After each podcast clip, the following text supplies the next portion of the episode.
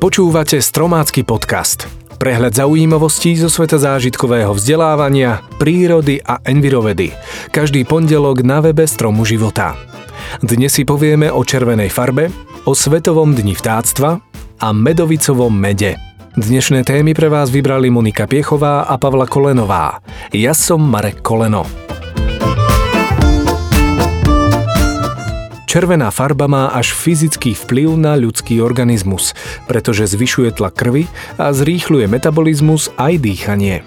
Je teda farbou, ktorá málo kedy necháva človeka chladným. Červená patrí medzi základné farby spektra a zodpovedá najnižším frekvenciám, ktoré dokáže ľudské oko vnímať bola jednou z prvých farieb využívaných v praveku, pričom červený prírodný pigment sa vyrábal z farebných hlín, okrov.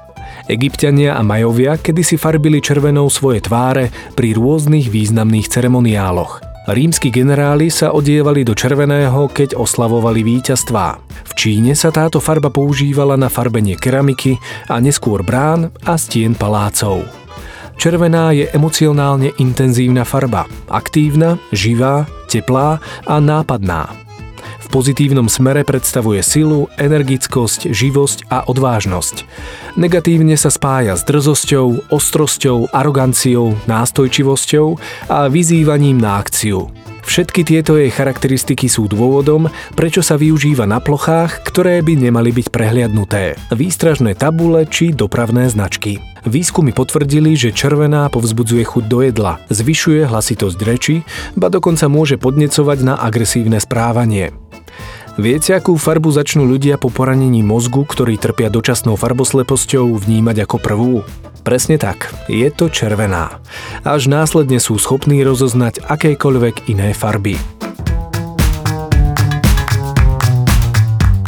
1. apríl sa zvyčajne spája so žartami, ale v kalendári environmentalistu je 1. apríl Svetovým dňom vtáctva. Táto ochranárska tradícia sa zrodila ešte v časoch Rakúsko-Uhorskej monarchie v roku 1900, keď bola známa ako Deň ochrany vtáctva a stromov.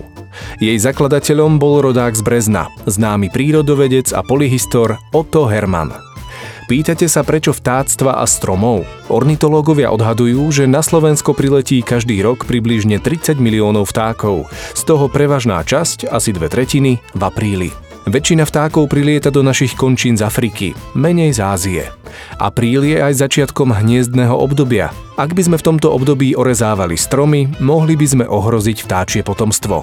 Na naše územie medzi prvými prilietajú drozdy, škovránky, cíbiky, bociany a lastovičky. Okrem týchto najznámejších poslov jary patria medzi sťahovavé vtáky aj orol krikľavý, slávik alebo kukučka, ktorá prilieta až na prelome apríla a mája.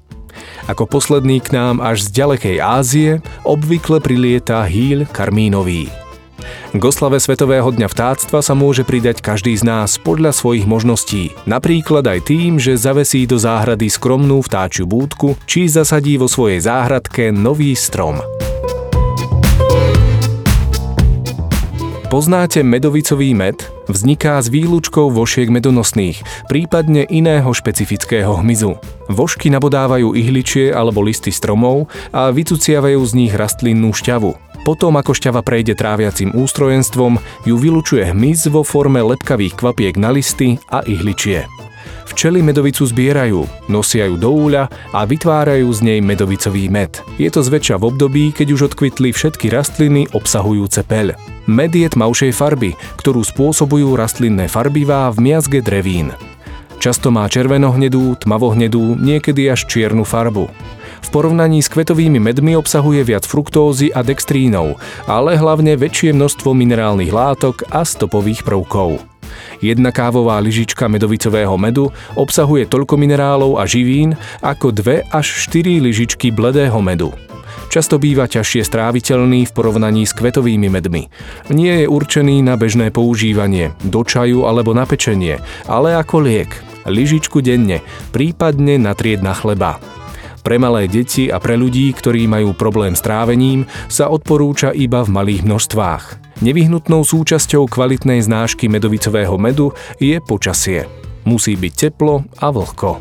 Nesmie dlho pršať, pretože dážď by zmil medovicu z lístia a ihličia stromov. Keďže medovicový med obsahuje len malé alebo žiadne množstvo peľu, je vhodný aj pre alergikov a astmatikov. Marekova výzva Takmer polovicu nášho komunálneho odpadu tvorí biologický odpad. Ten spôsobuje na skládkach veľký problém, pretože pri jeho rozkladaní vzniká horľavý plyn metán, ktorý navyše škodí aj atmosfére. Biologický odpad pritom môže byť zdrojom organických látok a hnojiva pre naše záhrady, kvety, komunitné záhony či dokonca farmárov. Čo tak začať doma kompostovať? Napríklad s pomocou dážďoviek. Moja výzva teda znie.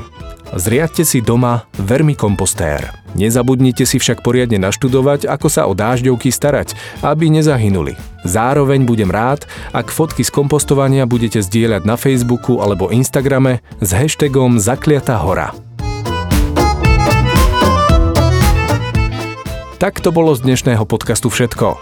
Na budúce si povieme, čím ohrozujeme svetlušky, kto boli denisovania a ako stierače pomôžu predpovedi počasia. Počujeme sa opäť pondelok na webe Stromu života a v aplikáciách Podbean, iTunes, Spotify a Google Play.